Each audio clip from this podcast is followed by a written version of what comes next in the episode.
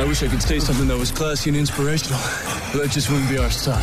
Yeah, I'd like to hear it. SportstownChicago.com. Lombard, part of the Be On Air Network and available on the TuneIn app. Hell yeah. Broadcast home for your Windy City Bulls and the Chicago Dogs. We're in a league of our own. Now, here's your SportstownChicago.com scoreboard update. I'm Brandon Janusko with your SportstownChicago.com update powered by the Illinois Media School. If interested in a career in media, go to BeOnAir.com. Bears defense woke up from their hibernation and had a statement game, generating 4 takeaways in a 20-17 win over the Bengals. But the bigger news was the extended playing time for Justin Fields.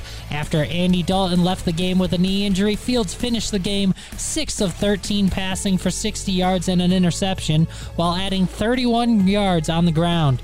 When asked today about who the starting quarterback would be if Dalton is healthy, here's what head coach Matt Nagy had to say. Andy is healthy, is he your star? That's something that I'm not going to get into with scheme. That's not scheme. Of course it is. That's 100% scheme, Brad. That's 100% scheme. Nagy later clarified through Bears PR that Andy Dalton is the starter when healthy, according to Brad Biggs of the Chicago Tribune. And in baseball, White Sox win 7-2 over the Rangers, taking 2 of 3 in their weekend series and bringing their magic number for the division title down to 4.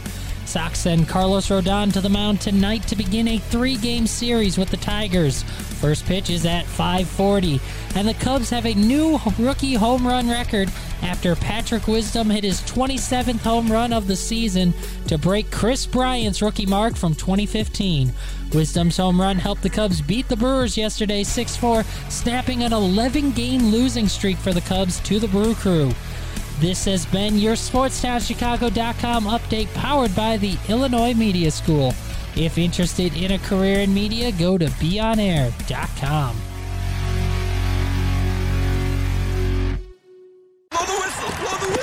Blow the whistle! And now, the greatest sports talk radio show going today. That's right, Blow the Whistle.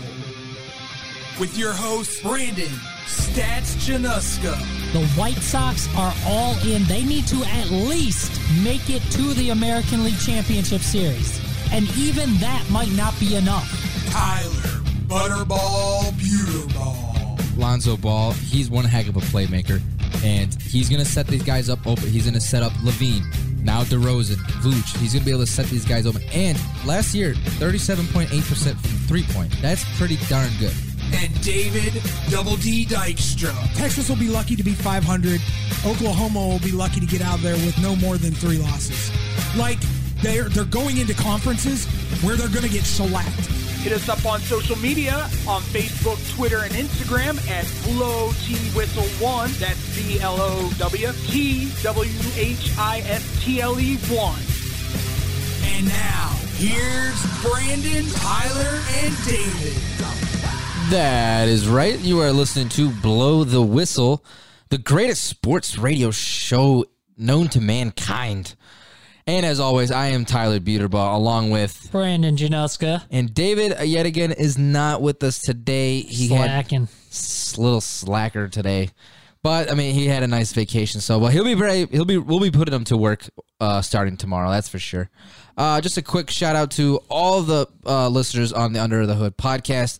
Thank you again for inviting us in to share you guys what we can do here. So we have a lot to talk about today. We're going to do 2 segments on the Bears. We're going to start off talking a little bit about the defense, and then we're going to move on to the Bears offense. And then, as always, and you guys always know, we're going to do the greatest segment ever, You're Killing Me, Smalls. And then we're going to end off the first hour with just a little recap of the rest of the NFL. And then going into hour number 2, we're going to talk college football, and then we're only doing an hour and a half today, unfortunately. And then we're going to end it off with some baseball with some White Sox and Cubs. So, Brandon, you ready? Yeah, a lot to get into. All right, let's do this. So, starting off, the Chicago Bears win at Soldier Field 20-17 against the Cincinnati Bengals. And surprisingly enough, since we're going to talk defense, we're going to start off with defense. And like you said in your update, Brandon, the Bears defense had 4 takeaways in yesterday's game. 3 interceptions and a fumble recovery, and one of those interceptions got back for a touchdown, making it Roquan Smith's first ever NFL touchdown. So that was a great milestone for him. And a question that I have for you and to the listeners is, has Sean Desai, new Bears defensive coordinator, gotten somewhat a hold on this Bears defense, or is this just not an even matchup? Let us know what you guys think on our Facebook, Twitter, and Instagram at BlowTWhistle1. That's BLOWTWHISTLE1. I'm going to say I think week one granted the defense looked absolutely horrible, but it's a rookie defensive coordinator. Like, first year as a defensive coordinator, I kind of pictured some struggles. But coming around week two in yesterday's game, the defense did look much better. I feel like basically every player stepped up, the key players. Like Eddie Jackson, we finally saw some production from him because he did not look good at all against the Rams week one. And then we even saw a Khalil Mack sighting. He got one of the 4 sacks in that game. And then just overall, the defense just kind of looked just a lot more on sync and kind of just knew what they were doing. So, Brandon, what do you think? Yeah, I mean, I don't know if it's so much Sean Desai changed anything from week one. I think it was more so just the fact that it was embarrassing in week one. The team, the players were embarrassed. Sean Desai, I mean, he was obviously embarrassed his first time as defensive coordinator. That was his first game last week against the Rams. So it was an embarrassment, and having to come back and play at home, it was really a statement game for the Bears, and they showed up. The defense showed up. They played well. Roquan Smith is the consistent guy. He had a pretty good game last week as well. There were some blown assignments at times, but for the most part, he's the one guy who you can rely on just about any given play, any given game.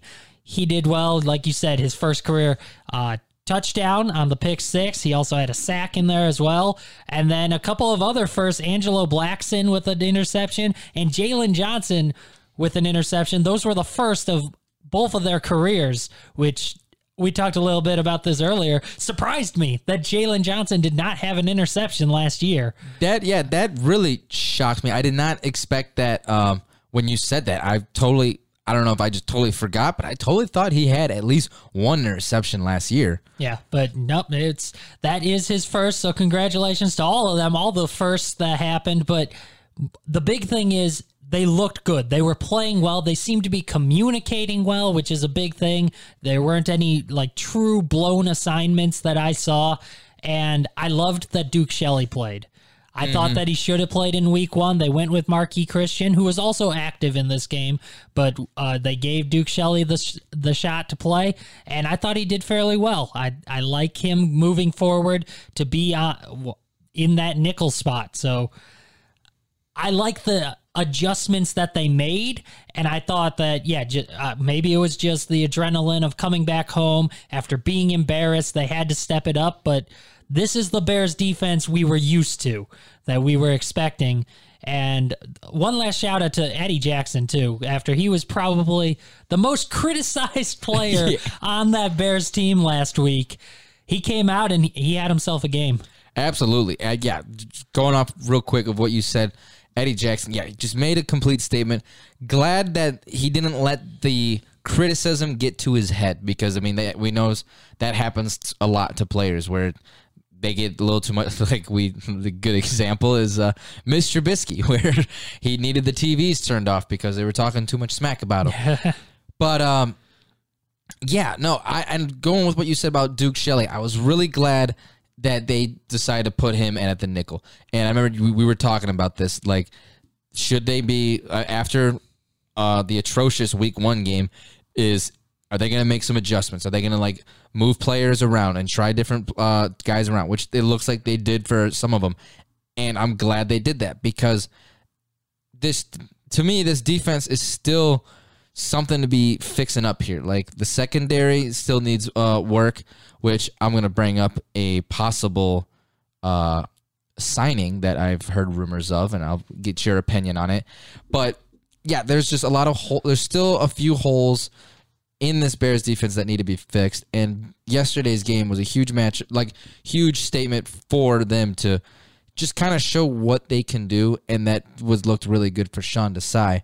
And just a quick thing I wanted to throw out there, just because I read this morning, was with the Bears secondary troubles, does Chicago give good old Richard Sherman a call and bring in some veteran cornerback into this team? I know he's a little up there in age, but do you see that as a possibility? I don't. Okay. I don't think they would. Could he help? Yes, he could help them out, but I think at this point they're trying to get some help, some reps for the other guys, for the younger guys. Give Vildor his reps, give Duke Shelley his reps, Christian even when he comes in. I feel like there are other needs that the Bears have over that position. Yes, they could use another good guy, but is Richard Sherman that guy who's going to take them to the next level? I don't think he is. He could help, but is he really going to be that big of an upgrade where he's worth all the other things that I've heard about him? Like he doesn't seem like the kind of guy who would necessarily gel and just fit right in with this defense. No, I mean, I'm totally with you on that. I agree. I don't think the Bears do it. I don't think they should do it, because if they were willing to give up a young talent away of Kyle Fuller, and there's no way they're going to bring in Richard Sherman, because Richard Sherman's going to want a big contract, and like you said, he's up there in age, and I don't think he's just going to kind of slip into the first team defense and just kind of I don't know. I don't think he'll. I don't even know how to explain it. like. Just like how he's, I don't think he's going to cope well with this team, personality wise. And then he's still facing legal action, possible legal action. So, I mean, he's got 5 misdemeanor charges, including a DUI and criminal trespassing from what happened in July back with his wife. So there's a lot of questions with that too. It's possible that they sign him, or whoever signs him, he could end up being suspended at some point. Yeah. Now you just signed a guy, played 2-3 weeks, and now he's done for the year. So, yeah, to me, there's too many question marks with Richard Sherman. I wouldn't sign him. No, I agree. And it's funny because I literally just pulled something up, and it just says that apparently the Tampa Bay Buccaneers have reached out to Richard Sherman. So that is interesting. See, but that's a team that has it, like, he would just be an additional buffer, an additional player. You want to be a starter. The core. Oh, yeah. So that can make sense. It makes more sense. They don't need him. If they lose him to suspension or whatever, they're still fine. Right, exactly. But, yeah, continuing back to the Chicago Bears. Yeah, the defense. So now I wonder is, with the defense, they looked good, but they were going up against a Cincinnati offense. That brings in a question, how well are they going to do against other teams? Like, they play the Cleveland Browns next week. That offense has been pretty solid, but now Jarvis Landry's out, so Odell Beckham needs to come back in. Yeah. How do you think they're going to match up with Cleveland, though? The good news for the Bears is they were able to shut down Joe Mixon for the Bengals, who came in. He was week one's leading rusher. So the biggest concern with that Browns offense is also the running game. It's Nick Chubb and Kareem Hunt. Primarily Chubb, but I mean Hunt is just as dangerous, especially in the passing game as well. So that's the biggest worry to me. If the Bears can shut down the run and force Baker Mayfield to win the game, I think the Bears have a great chance. I agree with you on that. Right. I totally agree. But, yeah, I mean, the big thing is shutting down the run. If Eddie Goldman can come back, that would be a big help, or should be a big help. We haven't actually seen him since he opted out last year, so it depends on how much rust there is to knock off, but he would be a big help, a big presence in the middle. But overall, they did extremely well with the run last week, so as long as they can shut that down, which is a big ask against Nick Chubb and Kareem Hunt, but if they can find a way to limit the run, they should be able to shut down Baker Mayfield and those receivers. Totally agree. Their run stopping defense was phenomenal in yesterday's matchup. So we'll hope to see how they play against that duo, Nick Chubb and Kareem Hunt. But we're still not done with Bears talk. As we got to see a little more of Justin Fields in yesterday's game, will we see him start against the Browns? Find out here on Blow the Whistle. This is your home for sports. SportstownChicago.com. Joe's Hot Dogs has been around since 1953, but I promise it's not old news. You don't have to like hot dogs to like Joe's on Plainfield Road in Joliet. Italian beef, hot dogs, shakes, and sides. My family's had a relationship with Joe's Hot Dogs for 3 generations. Golden fries with a tad bit of salt and the perfect amount of crunch come in a bag as big as your hand. And that's just a small. For more on the menu, visit joeshotdogsjoliet.com. Bringing that classic Chicago flavor to the suburbs. That's Joe's Hot Dogs across from CVS on Plainfield Road in Joliet. At the football game, Jim shows the telltale signs of being wasted. He starts flexing for the camera. He refers to his muscles as gunboats. He screams, "How's this for a halftime show?" Jim streaks the field. It's easy to tell if you've had way too many to drive. But what if you've had just one too many to drive? Never underestimate just a few. Buzz driving is drunk driving. A public service announcement brought to you by the U.S. Department of Transportation, the Ad Council, and this station. There are everyday actions to help prevent the spread of respiratory diseases. Wash your hands. Avoid close contact with people who are sick. Avoid touching your eyes, nose, and mouth. Stay home when you are sick. Cover your cough or sneeze. Clean and disinfect frequently touched objects. For more information, visit cdc.gov/COVID-19. This message brought to you by the National Association of Broadcasters and Windy City News Radio. The Illinois Center for Broadcasting is now the Illinois Media School. We've been an institution in the Chicagoland area now for 30 years. Because the broadcasting world is always changing, so are we. Not only are we teaching radio and television production, but now you can learn all aspects of the media industry, like web design. You can even specialize in TV or film, sports broadcasting, and even sales. No matter where you are in the Chicagoland area, we have a campus near you. The Illinois Media School. Be on TV, be on radio, BeOnAir.com.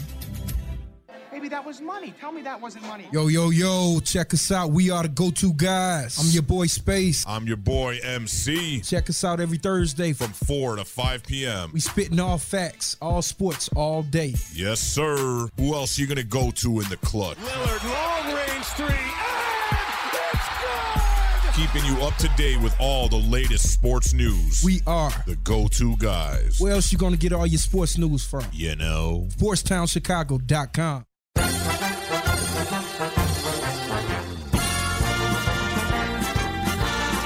And we're still back here on Blow the Whistle. And as always, I am Tyler Buterball with Brandon Januska.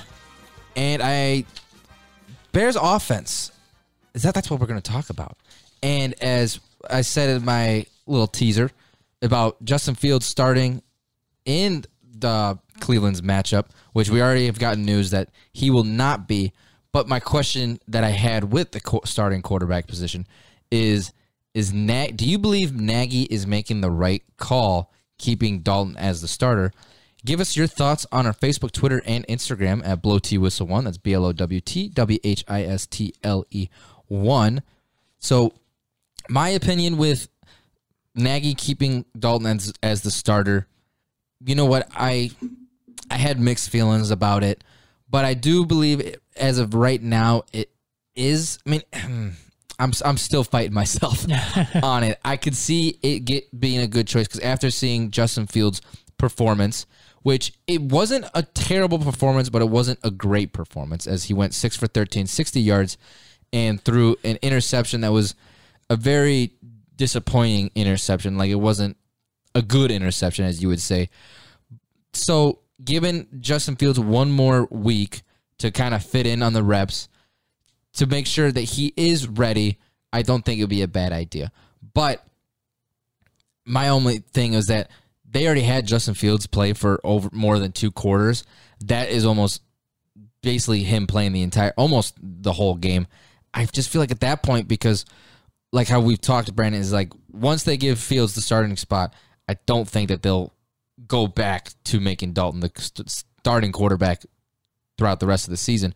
So my only thing is that you already got him to play this much. You got to see what he was able to do.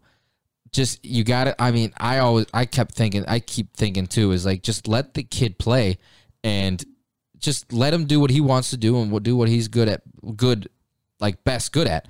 So, Brandon, I want to know your thoughts on that. Yeah, I mean, I totally agree. I'm the same way that once you give Fields that starting job, let him run with it. Let him go with it. So the way I look at it, if Dalton's healthy this week, if he's able to practice and then able to play against Cleveland on Sunday, Dalton's the starter. I agree with that. I think it's the right call. He played well. He did well. He did really well before he went out. So he's shown that he deserves to be a starter. He deserves that shot.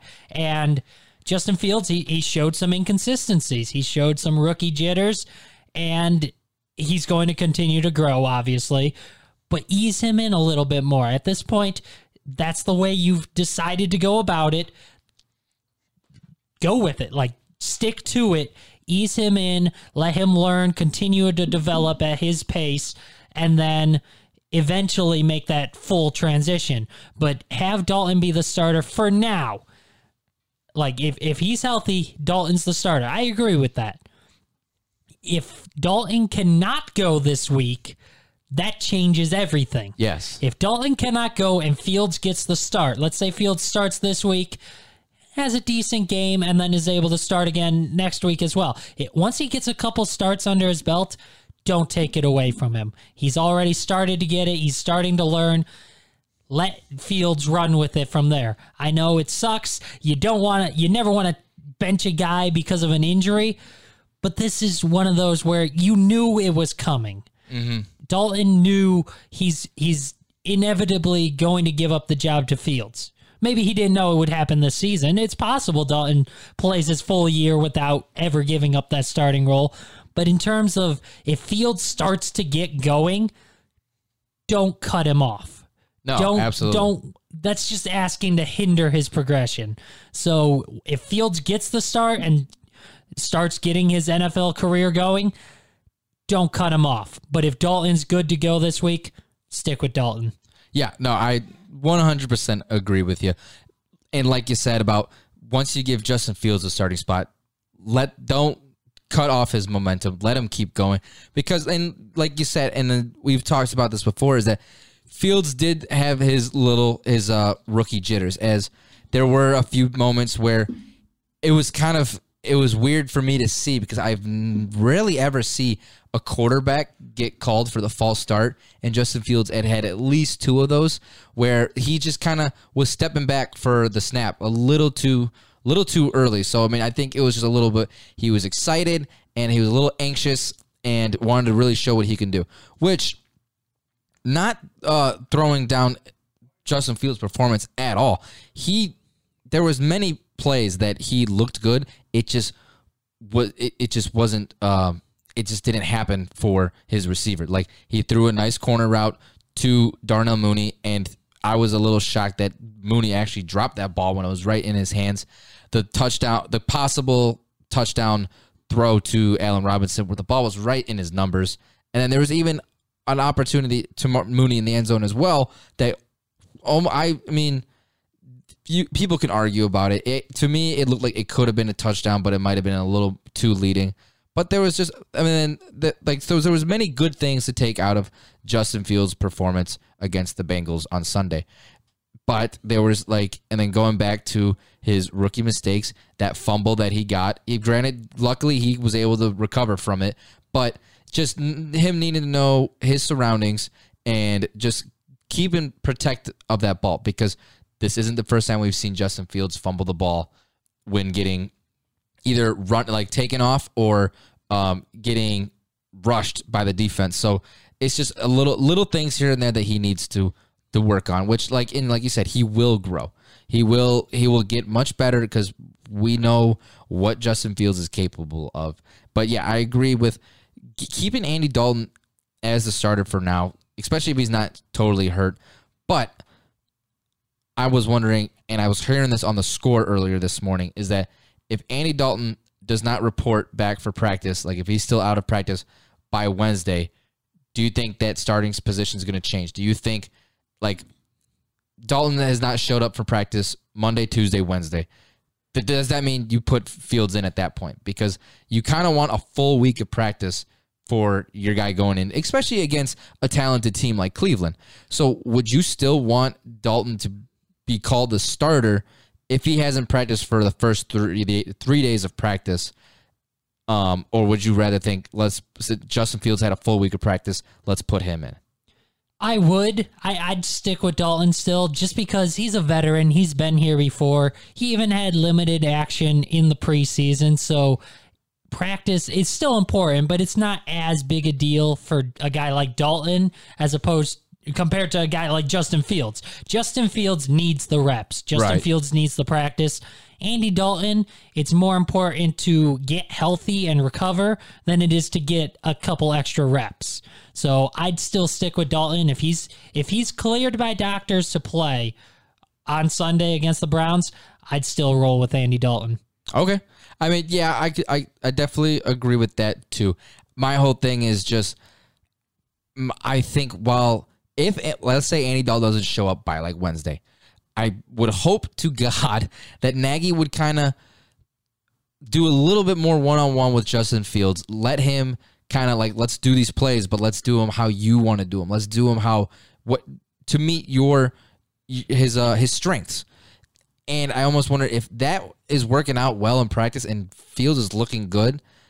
I mean, I don't know. I would not be surprised, and if I was the coach, I'd probably make the call. I'd be like, you know what? I'd be like, Dalton, let's give you a little bit more rest, even though it's not a major injury. Let's give you a little more rest, and let's just see what Fields can do up against this Browns defense, and just see, and if they did, which I'm hoping is that they kind of made a little tweaks to the plays, see what Fields can do, and then he already had his little bit of playing time, a lot more playing time on Sunday. Maybe he's starting to kind of get the feel of it. So, I mean, I would still be like, if Dalton's not in practice by Wednesday, I'd give it to Justin Fields. Yeah, but they do still have practice Thursday too. Right. So he still has a chance to get practice in if it's not by Wednesday. Right. Yeah, no, I don't know why. That was just because whoever was saying Wednesday, so that's been locked in my head. But no, if more of the thing is, if Dalton misses a good amount of practices this week, I would definitely consider putting Justin Fields in at quarterback one. Yeah, and I know everyone would love to see Justin Fields play quarterback and get the start and everything, but, I mean, Matt Nagy's already said it is Dalton's starting job. So if he's cleared by doctors, Matt Nagy's already kind of stuck himself in a hole. He's committed to Andy Dalton. So if Dalton's cleared to go, it's going to be Dalton getting the start. Yes. However, if Fields does look good in practice, it can, and it was supposed to be an increased role for him against the Bengals, before the injury, of course, that expanded it even more. Right. But I do expect him to play more and more each and every week. So the better he looks in practice, the more reps more snaps he probably gets during the game. Yeah, no, absolutely. But yeah, so I mean, I guess at that point, we'll have to hopefully find out. But that wraps up our Bears talk for today. And you all know it is that time of the show, as you should all know by now, where we can unleash our frustrations on the sports world. You're killing me, Smalls. We always have things to complain about, and we know you all do too. That's why you should send them to us on our Facebook, Twitter, and Instagram at BlowTWhistle1. That's BlowTWhistle1. But before we get into this madness, let's hand it off to Brandon with a sports update. Back to your home for sports, SportstownChicago.com. Scoreboard update. I'm Brandon Janusko with your SportstownChicago.com update, powered by the Illinois Media School. If interested in a career in media, go to BeOnAir.com. Bears defense woke up from their hibernation and had a statement game, generating 4 takeaways in a 20-17 win over the Bengals on Sunday. But the bigger news was the extended playing time for Justin Fields after Andy Dalton left the game with a knee injury. Fields finished the game 6 of 13 passing for 60 yards and an interception, while adding 31 yards on the ground. When asked today about who the starting quarterback would be if Dalton is healthy, here's what head coach Matt Nagy had to say. Andy is healthy, is he your star? That's something that I'm not going to get into with scheme. That's not scheme. Of course it is. That's 100% scheme, Brad. That's 100% scheme. Nagy later clarified through Bears PR that Andy Dalton is the starter when healthy, according to Brad Biggs of the Chicago Tribune. And in baseball, White Sox win 7-2 over the Rangers, taking 2-3 in the weekend series and bringing their magic number for the division title down to 4. Sox send Carlos Rodon to the mound tonight to begin a 3-game series with the Tigers. First pitch is at 5:40. And the Cubs have a new home run rookie record after Patrick Wisdom hit his 27th home run of the season to break Chris Bryant's rookie mark from 2015. Wisdom's home run helped the Cubs beat the Brewers yesterday 6-4, snapping an 11-game losing streak to the Brew Crew. And this has been your SportstownChicago.com update, powered by the Illinois Media School. If interested in a career in media, go to BeOnAir.com. This is your home for sports. Red Lux! SportstownChicago.com. Take that exit and get to the Southern Cafe, home of the Nasty Biscuit on Roselle Road in Roselle. Get over there and try the Chicken Fried Chicken Biscuit, made with the Southern Cafe's house-made drop biscuit with buttermilk chicken fried chicken, smothered in country gravy, topped with shredded cheddar and crumbled hickory smoked bacon. I always say that when you go to the Southern Cafe, you come out with 2 meals with the heaping amounts of food they serve you in every meal. I love to go to a place with outdoor seating. The Southern Cafe has a great outdoor seating area that helps social distance, and I get to enjoy my breakfast outdoors. Open 6:30 a.m. to 3 p.m. to give you plenty of time to grab an amazing breakfast or lunch. Now get your butt over to the Southern Cafe on Roselle Road. Hello? It's speedwalking day. Dorothy, you're breaking up. Did I mention we'd be slowing down when we pass the court where those Vaughn brothers play ball? I heard that. Reduce your risk of cancer, diabetes, heart disease, and stroke. Get active, eat right, and maybe even run into Mr. Right. Isn't sisterhood beautiful? For more information, go to everydaychoices.org. Brought to you by the American Cancer Society, the American Diabetes Association, the American Heart Association, the Ad Council, and this station. Alert! Alert! Be gone, maxed out credit cards, overdue loans, suffocating interest rates, and relentless collection agencies. If your credit rating is making you and others around you cringe, there's only one thing to do, and that's to turn to the professionals at Creative Credit Solutions. Even if your credit is less than perfect, we'll help you get back on track. You can do it, and we can help. Call today or visit creativecreditsolutions.net for your free credit check report. Blow the whistle on SportstownChicago.com. Mondays and Fridays from 2 to 3 p.m. as we talk NFL. The game plan was really sound. It's a quarterback league. It has been. It still is. Franchise-defining quarterbacks. College football. Will Jim Harbaugh make it through the season as Michigan's head coach? Some more Big Ten talk. And here's some things you wouldn't expect. I would have never expected that. Get all of that and more on Blow the Whistle on SportstownChicago.com.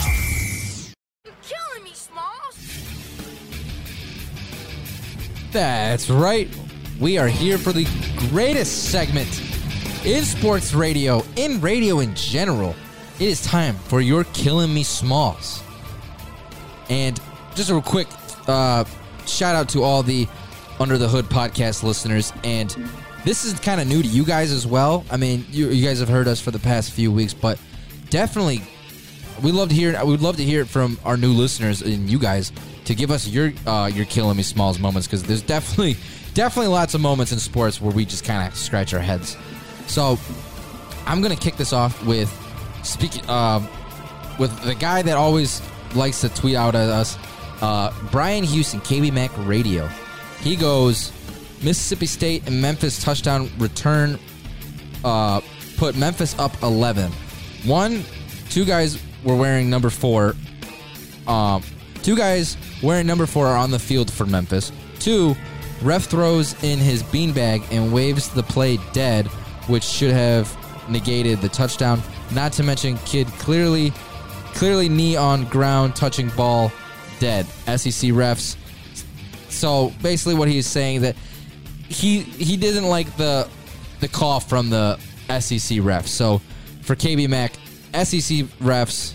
You're killing me, Smalls. And then I'm going to go next. Mine is going to go out to Mahomes. But not the usual Mahomes that everyone else thinks about. Not Patrick Mahomes, one of the greatest quarterbacks in the league right now. I'm going after his little brother, Jackson Mahomes. I don't know if you guys all saw, but, I mean, obviously, so Kansas City lost to the Ravens 35-36 in last night's game. And there is a video of Jack. I'm gonna post it on our social media for you guys to see. There is a video of Jackson Hayes. He's sitting up in his little suite booth, and he dumps water on a Ravens fan. Jackson Hayes. I mean, I'm sorry, but I mean, first off, that's just super unclassy to do and begin with. That is just sore loser attitude to do towards the other team. And the thing is, buddy, you're not even. The only way that reason that you're relevant is because your older brother just won a Super Bowl a couple years ago, and now you're trying to make yourself relevant. All you do right now is just post TikToks, okay? You're posting TikToks to get clout from your brother because you're posting it at your brother's game. So just kind of doing all that and acting like hotshot, and it obviously it's just of the other complete trash just doing that to the opposing fan base. So for that being the case, Jackson Mahomes... You're killing me, Smalls. It was just absolutely unclassy. I was not big on it. Unacceptable, too. I mean, there's no reason for it. No. Yeah, okay. The Chiefs lost. Move on. Yeah. It's week 2 of the NFL, okay? The Chiefs are going to be totally fine for the rest of the season. Just, you don't have to pull out some crap like that. So, yeah. Brandon, unacceptable.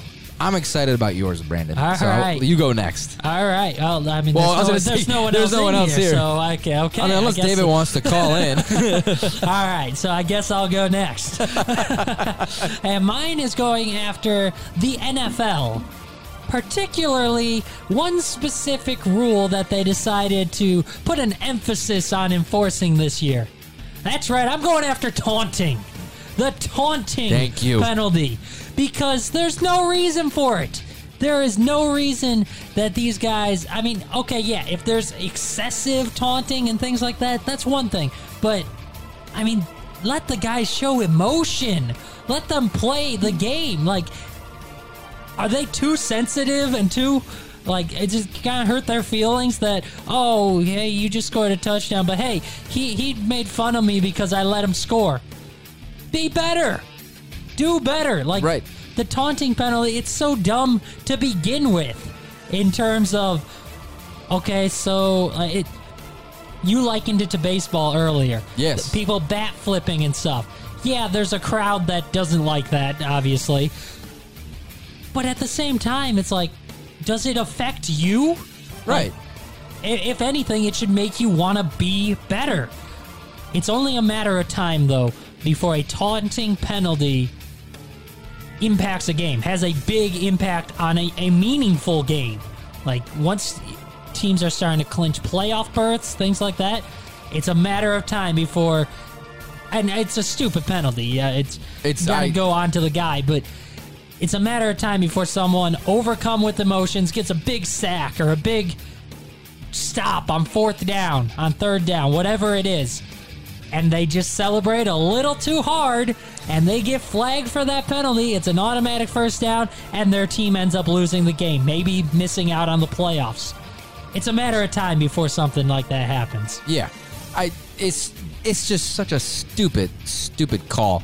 Like how I was saying earlier about, like, in baseball, they allow it.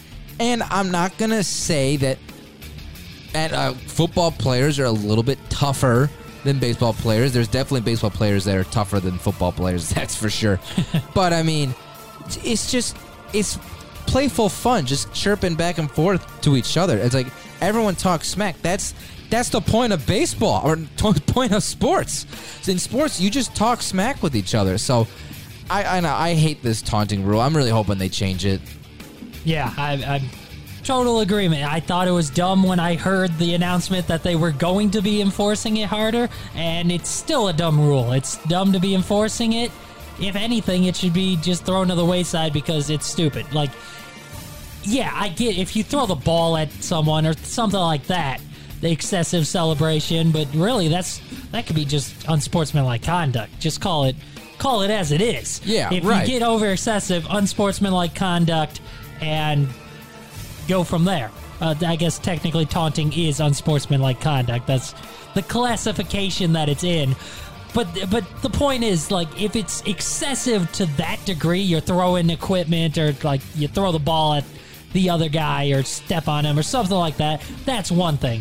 But if you're just celebrating a big play in a big moment, read the room. Come on. Yeah. Referees, no. Read the room. If it's a huge moment, let the guy celebrate. Exactly. I mean, like exactly like you said, if it gets to that point where they're throwing stuff at each other, then call the penalty. Of course. We want to have... Football is meant to be fun. Like, of course, we don't want these guys to ruin the fun by throwing crap at each other. But, like, a little thing like... you got a receiver that beat their cornerback and got a touchdown. If he just goes like, oh, I got to be quicker than that, that's fun. That's just funny. And you know what? And like you said, Brandon, that's just going to, I mean, I hope that goes with the mindset of the cornerback. Be better. Just get better then. That should just kind of motivate you to just be like, okay, I got to step in my game now. Not like, he hurt my feelings. Like, I'm mad. And then it's going to... And then that costs the offense. To Sean Gibson. Yeah, he was called with it. He was, like, waving at the guy on the ground and got called for it. Ended up being an automatic first down when the Bengals would have been forced to punt. So, again, it's a matter of time where it really impacts a game. Yes. But for now, to the NFL for just... an unnecessary rule, in our opinion at least.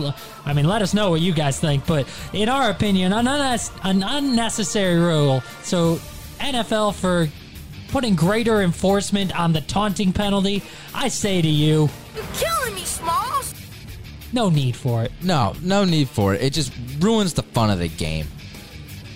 But, unfortunately, that wraps up our You're Killing Me, Smalls for today. Up next, there were a lot of exciting games that happened over the weekend in the NFL. There was one in particular that could be considered the game of the year. Find out which game that was here on Blow the Whistle. This is your home for sports. Longtime fans, sports is like life. SportstownChicago.com. What's up, Chicago? If you're ever, and I mean ever, out looking for good urban food 24/7, come down to White Palace Grill, located 1159 South Canal Street in Chicago. White Palace Grill is open 365 days a year since 1939. I personally love the steak and egg dinner, but whether you like burgers for breakfast, steak for lunch, or French toast for dinner, White Palace is the place for you. The diner is a 24-hour urban oasis. Come now, come later. Heck, come now in later. We never close at White Palace Grill, located 1159 South Canal Street in Chicago. Visit us at whitepalace.com or order with Uber Eats or Grubhub anytime, any day. Daddy, when you look at me, I could see your wheels turning. About what am I going to be when I grow up? A Major League first baseman? Maybe a point guard for a national champion. The odds of a child becoming a professional athlete are 1 in 16,000. Far-fetched? Maybe. But did you know the odds of a child being diagnosed with autism are 1 in 166? That's right, 1 in 166. To learn the signs of autism, go to autismspeaks.org. Brought to you by Autism Speaks and the Ad Council. Go to Lux Barbershop for the best barbers and stylists in Plainfield, Illinois. I go there when I have an important event, date, or I just want to look good. The straight razor shave will have you looking fresh and smooth. Lux Barbershop is open 7 days a week. Go to Lux Barbershop for the finest barbers, stylists, braiders, and massage therapists in the southern suburbs. Check out all their daily deals on Facebook, Instagram, and luxbarbershop.com.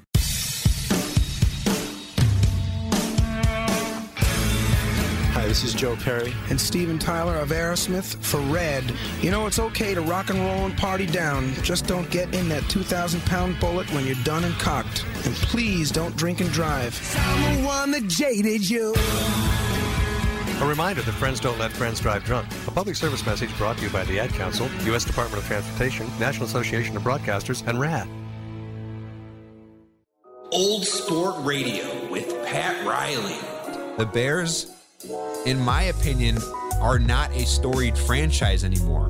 They are a laughingstock because of the way that they handle their business. and the way that the team up north has dominated them for my entire life. Wednesdays from 3 to 4 p.m. on SportstownChicago.com. Yes, indubitably old sport.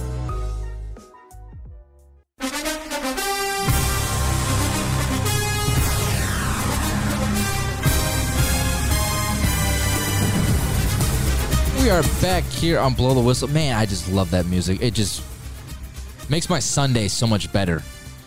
But the game, in my opinion, game of the year, Kansas City Chiefs, Baltimore Ravens. Baltimore takes it away 36-35.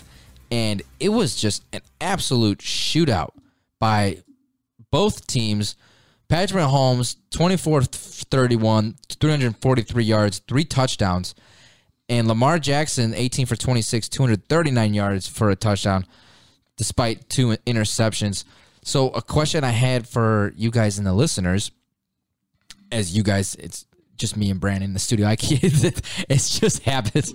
But the question I have is, will Lamar Jackson be able to continue to take over for the Ravens despite the running back issues? Give us your thoughts here on our Facebook, Twitter, and Instagram at BlowTWhistle1. That's BlowTWhistle1. So I got to say, Lamar Jackson did definitely take lead of that offense going up against a tough Kansas City Chiefs team. And with, we know that the Ravens have been having some struggles with their running backs as their 2 top running backs both go out with injuries, and now Lamar Jackson being their leading rusher with 107 yards as well as his 239-yard passing game. Do I think that it's going to catch up to him and he's not going to be able to do both? Yeah, I mean, he's a freak athlete. I mean, Lamar Jackson's a freak athlete.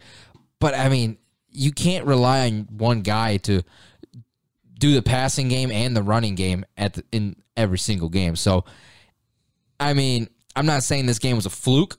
I think Lamar Jackson definitely showed up and performed very well just with his skill set that he can do with the passing and the running. It's just I don't think that we'll be able to see this kind of Lamar Jackson every single game. Yeah, he's going to get worn down at some point this year, but, I mean, this was a game that should not have come down the way it did. The Chiefs, they had it. They let up. They got cocky. I don't know what it was. The defense started to let up, and Baltimore was able to get back in it. And like you said, Lamar Jackson just kind of took over, did his thing from there, and was able to essentially will his team to a win over the Chiefs. So a huge win, an emotional win for the Ravens, especially after such a heartbreaking loss the week before to the Raiders, to come back and win against really the powerhouse of the AFC, if not the league, in the Kansas City Chiefs and Patrick Mahomes. So a huge win, a statement victory for this team, especially with all the injuries that we've talked about. So a huge, I keep saying huge. It was a huge victory for this team to show that, yes, despite all the injuries, up to 15 different players on the IR, all the injuries, everything, this team's still going to fight. This team's going to battle. And if it comes down to Lamar Jackson having to make a play, more often than not, he'll make that play. So look out. The Ravens are legit. But again, they're going to need help. Lamar is going to need help. So I don't know that it's going to be sustainable for this team. I still have the Browns to win that division, but it's just a statement victory for this Ravens team to show that they're not going to back down easily. They're not just going to sit down and let the injuries ruin the season. No, totally agree with you. And I still agree with you on the Browns taking over that division, but definitely a statement game for the Ravens. Another game I wanted to talk about. Real quick we move on, though, that is Mahomes' first loss in the month of September in the NFL. He was 11-0 coming into that game. That's insane. That is insane. Crazy stat in general, like having that record. But, getting their first loss in September, insane. Sucks to take it away from him. But another game I wanted to go into that was interesting was going to a friendly foe in the NFC North. The Minnesota Vikings played the Arizona Cardinals. Close battle between both of them. It was overall a good, a really good game. And it came down to the wire, and Minnesota had the opportunity at, what was it, a 37-yard field goal? Yes. A 37-yard field goal, and it just goes wide right. Like, a huge, like, definitely, for us, I mean, as Bears fans, that I mean, that was great to see, because now the Bears are number one in the NFC North. So that's good to see. But, I mean, that is just a heartbreaking loss to lose off of a possible game-winning field goal. And again, we Bears fans can know that as going all the way back to the double doink. But, I mean, great. I mean, the phenomenal game. Brandon, give me what were your takes on this game? Yeah, I mean, you don't expect to see that. Obviously, 37 yards, but more important, Greg Joseph, their kicker, the Vikings kicker, he hit a 52-yarder earlier in the game, back before halftime in the second half or in the second quarter. He had a 52-yarder. So, I mean, every NFL kicker has the leg for a 37-yard kick. Otherwise, you wouldn't be in the league, right? But I mean, he just hit a 52-yarder, and that's how the game goes sometimes. Sometimes you miss. You just miss. So that's... I don't know what else to say about it. He actually hit two 52-yarders. So he hit one in the third quarter as well. He just couldn't hit the shorter one. I mean, maybe they should have done a penalty or something, backed it up a little bit more. Yeah. But... give him more back to his comfortable range. Yeah. But, I mean, really, and this game just kind of showed what the Vikings are. They need to rely on Dalvin Cook. Yes, they had some good games from other guys as well. Justin Jefferson, 6 receptions. Thielen as well. KJ Osborne was actually their leading receiver in yards with 91 yards. But it all revolves around Dalvin Cook. Yes. Dalvin Cook is that offense. He 131 yards on 22 carries. And they need to be able to have the running game going. But on the other side, Kyler Murray just didn't let them have any sort of constant momentum. He just kept the ball in the Cardinals' favors. He threw for 400 yards. I had to read that stat correctly to make sure that's what he threw, which is absolutely crazy. I got to say something weird, though, is ESPN has got the numbers a little mixed up, because it says Kyler Murray's passing in general is 300 yards, but overall as a team, 371 yards. I don't know who else threw for negative yardage, but that ESPN, you got to go fix your website. It's a little messed up. Yeah. But Kyler Murray, no, man, like this one play, and we were talking about it earlier of him extending the play and him just doing like a Houdini, Patrick Mahomes esque thing, just escaping the pocket and running to his opposite direction towards the left sideline and just chucking it downfield and getting a guy wide, finding a guy wide open. It's just, I mean, he was wide open. Obviously, there was no one around him, but I mean, just the fact that he was able to get that angle and throw it, it was ridiculous. But so now the Vikings go 0-2, start off their season 0-2. Technically, they're in the last of the NFC North. We'll have to see who will also go 1-1 with the Bears. We'll preview that game in a little bit. Maybe they'll tie, and the Bears will stay alone in first. I'd be okay with that. Kings of the North, Packers, Lions tie. And then, since you were talking about Dalvin Cook, just dominant running, we're gonna move on to the Titans and the Seahawks. Titans win against Seattle, 30-30. 33-30, and another familiar face running back, absolute dominant. Derrick Henry rushed for 182 yards, 247, I believe, scrimmage yards total. Yes. It's just another running back that you cannot stop, and that this team just knows like where their offense needs to go to. But I didn't get really a chance to see this game, but Brandon, you were saying that this game was kind of more towards Seattle's, but then Seattle just kind of blew it. Yeah, I mean, Seattle was up 24-9 at one point. So, I mean, at halftime, 24-9 was the score. Seattle in front, and then Derrick Henry did his thing, and he just took over that game. Like you said, 237 yards from scrimmage. He had 182 yards rushing on 35 carries. That's an average of 5.2 yards a carry, and we saw this time and time again last season. There's a reason why this guy rushed for 2,000 yards last year, which you don't see often. No, it's very rare. Yeah, I mean, he had, I don't want to say poor by his standard. He had an average, a mediocre week one. Yeah. The team as a whole had a horrific week one. Just getting lit up by Arizona, I believe it was. Yes, it was. Getting lit up. That was a disappointing game. Yeah, so this is another team, kind of like the Bears that we talked about. This is a team that knows their potential. This offense, the Titans offense, knows that they're better than they were against the Cardinals. And this was a statement game for them to come back, a rebound game, a chance to show, hey, we're better than we played in week one. So that's what this was, and Derrick Henry made sure that he willed his team to a win, like I said, with some of the other guys, Kyler Murray, Lamar Jackson. Derrick Henry put this team on his shoulders and said, don't worry, guys, we're going to come back. Yeah. And he willed his way into the end zone three times and willed his team to a win. And another player on the Titans that I want to point out is that Julio Jones. Yeah. I mean, he didn't have a great first game with his new team in Tennessee. Yeah. Got ripped apart, called out on a penalty. But now, 6 receptions for 128 yards. Didn't see the end zone. I mean, Derrick Henry, you're going to have to share the end zone a little bit. But, yeah, I mean, just a great performance by him. So, and Tennessee, to me, is another team that everyone needs to look out for. And then, just with time, let's preview NFC North matchup tonight.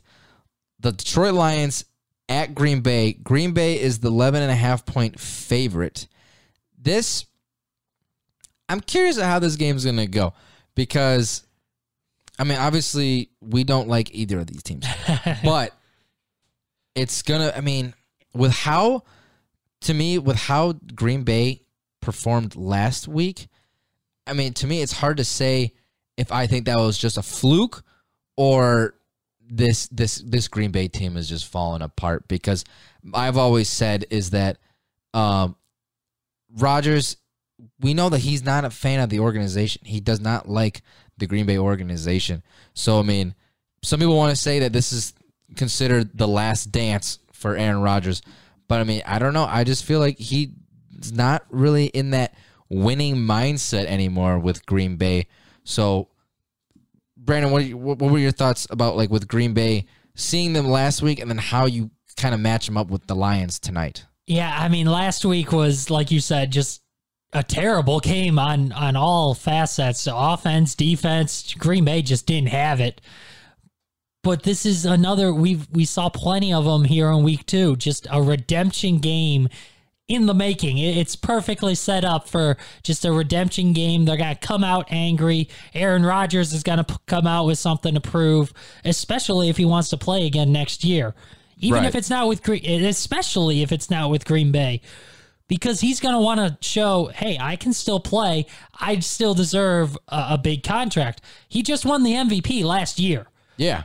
But if he has a terrible year this year, that hurts his value. It takes away everything about what he did last year. Maybe he hit a wall, and he's up there in age. He's not Brady, but who is? Yeah. I mean, so it's nearly impossible to get to that man's level. Yeah. So, I mean, yes, I think the Packers do have a lot to prove, especially after their week one showing. They're better than they showed in week one, but there are still concerns. There's still a lot of discombobulation in that locker room, it seems. And so that's going to be something to follow throughout the season.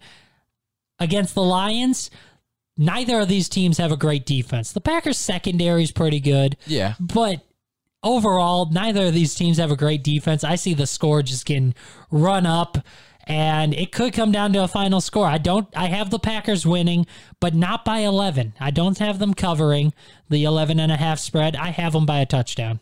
Okay. You know what? I'm going with you on that. I mean, I agree that it's just going to be a fairly high scoring game.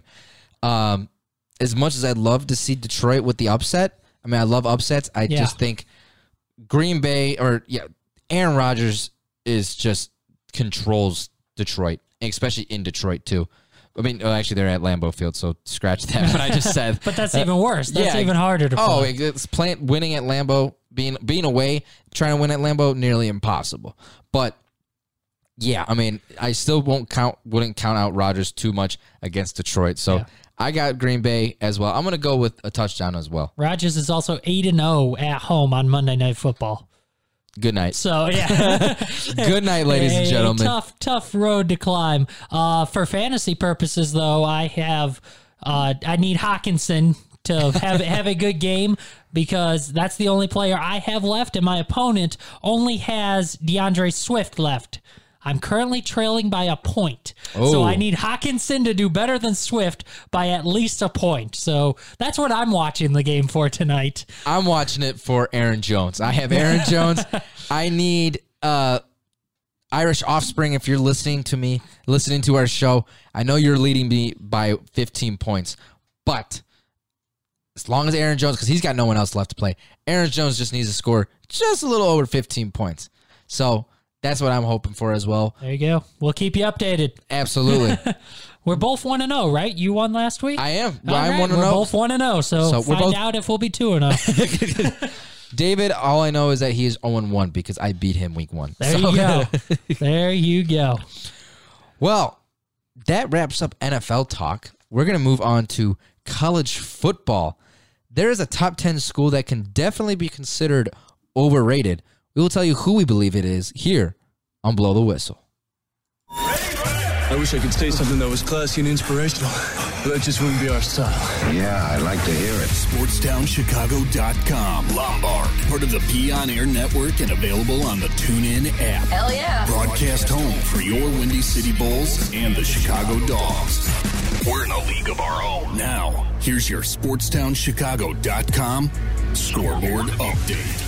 I'm Brandon Janusko with your SportstownChicago.com update powered by the Illinois Media School. If interested in a career in media, go to BeOnAir.com. Bears defense woke up from their hibernation and had a statement game, generating 4 takeaways in a 20-17 win over the Bengals. But the bigger news was the extended playing time for Justin Fields. After Andy Dalton left the game with a knee injury, Fields finished the game 6 of 13 passing for 60 yards and an interception, while adding 31 yards on the ground. When asked today about who the starting quarterback would be if Dalton is healthy, here's what head coach Matt Nagy had to say. Andy is healthy, is he your starter? That's something that I'm not going to get into with scheme. That's not scheme. Of course it is. That's 100% scheme, Brad. That's 100% scheme. Nagy later clarified through Bears PR that Andy Dalton is the starter when healthy, according to Brad Biggs of the Chicago Tribune. And in baseball, White Sox win 7-2 over the Rangers, taking 2 of 3 in their weekend series and bringing their magic number for the division title down to 4. Sox send Carlos Rodon to the mound tonight to begin a 3-game series with the Tigers. First pitch is at 5:40, and the Cubs have a new rookie home run record after Patrick Wisdom hit his 27th home run of the season to break Chris Bryant's rookie mark from 2015. Wisdom's home run helped the Cubs beat the Brewers yesterday 6-4, snapping an 11-game losing streak for the Cubs to the Brew Crew. This has been your SportstownChicago.com update powered by the Illinois Media School. If interested in a career in media, go to BeOnAir.com.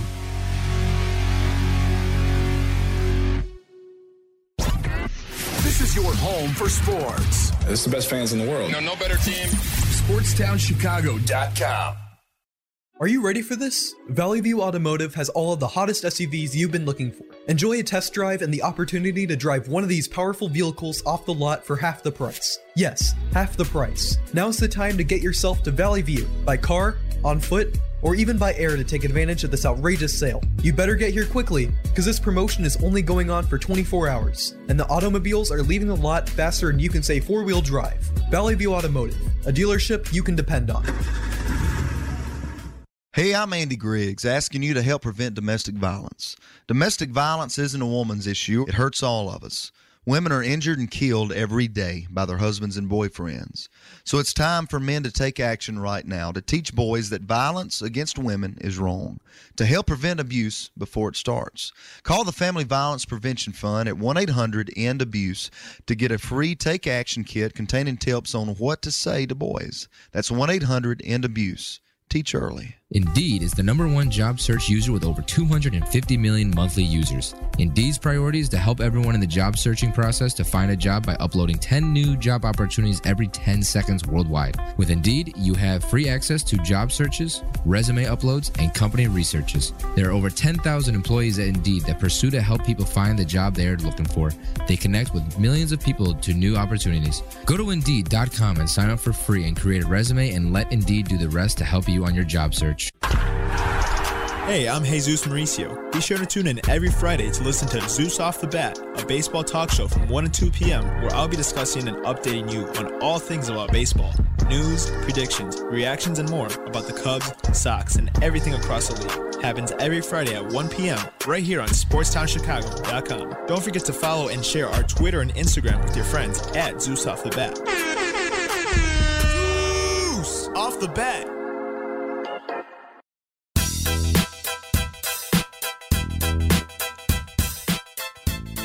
We are back here on Blow the Whistle. Again, as always, still, I am Tyler Biederbaugh along with Brian Ninjanowska. And just thank you to all of our listeners from the Under the Hood podcast tuning in and giving us a chance, even though we've been around for a little while. So a top 10 school that can definitely be considered overrated. My question to you and the listeners is Oklahoma overhyped while their only wins were close games against really non-contenders? Give us your guys' thoughts on our Facebook, Twitter, and Instagram at BlowTWhistle1. That's BlowTWhistle1. So Oklahoma over the weekend defeat Nebraska Cornhuskers 23-16. It was overall a very close game. Many mistakes by Nebraska, which, as being a Nebraska fan as I am, I'm not too surprised. This game was a little closer than I definitely thought it was going to be. So that's why what gave me into the question is Oklahoma overrated. Well, in their first game, they scored 45 points against Tulane, but they also allowed 40 points to Tulane. So, and them still sitting at the #3 spot. I mean, I don't fully agree with that because I can proudly say Nebraska is not good. Like they're not good. There was a drive where they had where there was 4 consecutive penalties in a row, backing them all the way up, where they could have possibly get themselves in scoring position, but it didn't happen. So that's a whole nother story of why I'm frustrated with Nebraska, but. I mean, Brandon, what do you think? Do you think just with Oklahoma's these 2 games that they've had that should be blowouts, but they're letting these teams stick around with them. So do you think they're ranked higher than they really should be? Yeah, probably. I mean, like you said, they're keeping games a lot closer than they should. Yes, they're 3-0, but there are other 3-0 teams behind them that are probably better, that have been winning more statement games, like really showing their skills and everything. Oklahoma, they're getting it done, but they're getting it done in kind of a dirty way. I mean, they did drop 1 spot. They dropped from 3 to 4 in the AP poll. So I think they're starting to see that. Oregon passed them, moving up to 3, and what a jump that's been for Oregon. Yeah. Just, at the start of the season, all the way up to 3 now. But Oklahoma, there's definitely some concerns there in how they've played these last couple of games. Like you mentioned, Tulane, they they run up the score and it barely come out with a victory, and then letting Nebraska stay in it. I mean, no offense to you being a Nebraska fan, but I'll accept a game that should have been a blowout. Really. Oh, it should have been. I mean, Oklahoma was over 20-point favorites in this game, and yeah, it really they didn't really look like a top ranked team against an unranked team. It looked like two fairly even teams throughout.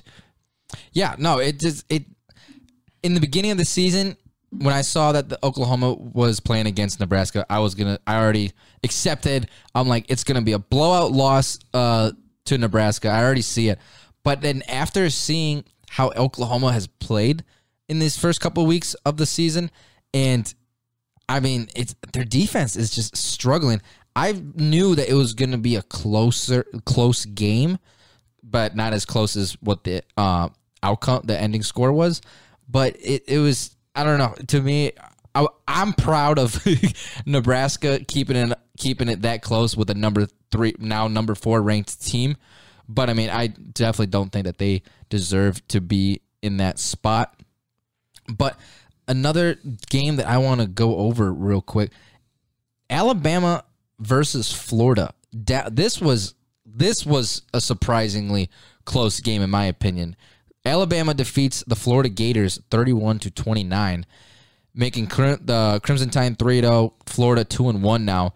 But in the beginning of the season, I totally thought, I'm like, this is Alabama's year to run over again. It's like, as I've always heard from before, and even from Dustin, is that it's Alabama and everyone else. Yeah. But for the Gators to keep it this close with Alabama is very, very impressive, and it makes me kind of open my eyes a little more with Florida, because it's not easy to keep it that close with Florida, especially in the regular season. Once they get into the playoffs, it's a little bit closer score against Alabama, but I don't know if that was just kind of a wake-up call for Alabama. Like, they're just kind of getting cocky and knowing, we know that we're this good, and we can just kind of take it easy. But, I mean, I just think overall Florida looked pretty solid, in my opinion. Yeah, they battled with the Crimson Tide and made it a lot closer than anyone really thought that it should have been. Alabama was supposed to, like, just kind of handle basically everyone. Like you said, Alabama and then everyone else. But, I mean, Florida kept in it the entire game. It came down to the very end of the game. So they showed that Alabama can be beat. Yeah. Obviously, they didn't beat them, but it is possible. There was a slight window there where it's like, oh my gosh, could Alabama lose this game? But obviously, they didn't. But do you know the last time? I know we talked about it a little bit earlier. Do you know the last time Florida beat Alabama? I remember you telling me this, and I think it's crazy. Back in the Tim Tebow era, right? That's right. 2008 was the last time in the SEC Championship, Florida, led by Tim Tebow, won 31-20. Again, 2008 in the SEC Championship. That's the last time the Florida Gators have beaten the Crimson Tide. So, I mean, Tebow's been everywhere since then. He's been an analyst. He's been in the NFL as a quarterback, as an analyst, as a coming back trying to be a tight end. I mean, he's done all kinds of things. He's even done baseball. He even played baseball. That's right. That's a funny thing to see. Is from that time to now is what all Tim Tebow has done, and he's done all that before the Florida Gators couldn't beat the Crimson Tide. That's a funny stat. That's right. They're now 0-8 since that game. I mean, unbelievable.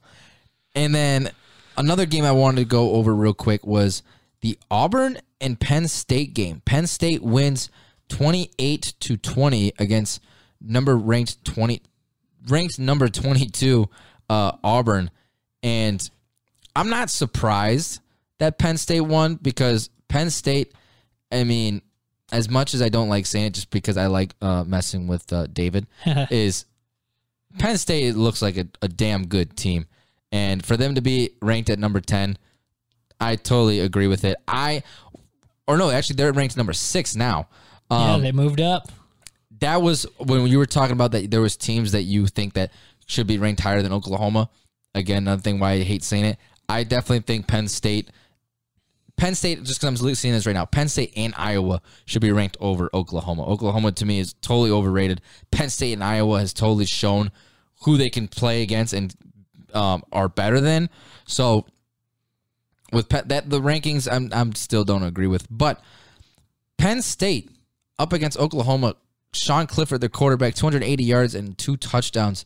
Not too bad for a showing, but, I mean, overall, it was a tight game. I mean, Penn State was having the lead throughout the entire game, but Auburn kept it close, and I got to give it to Auburn for being – I believe they just made it in the top 25, I think, last week, if I'm correct. But so they're showing up that they're at, like, a legit top 25 team, but, I mean, it's hard to – you can't win against all these top 10 teams. So, I mean, it's a lot closer than I thought it was going to be. Yeah, and, I mean, going back to Penn State, how great of a start this has been for them. I mean, David's talked about it. David, huge Penn State guy, has talked about it. They had a rough start to the season in terms of toughness of schedule. Yeah. Having to play in Wisconsin for the opener. And they pulled that one out.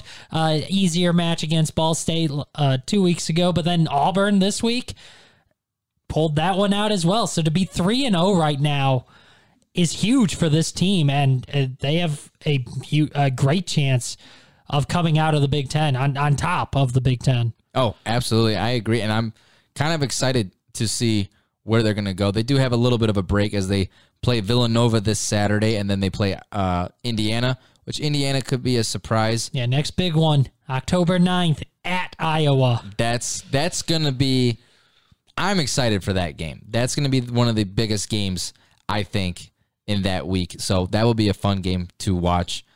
But unfortunately, that is all that we have to today. We apologize for not being able to make it to our baseball segment. Yeah, all you need to know – Patrick Wisdom is the new home run rookie leader, and the White Sox, their magic number's down to 4.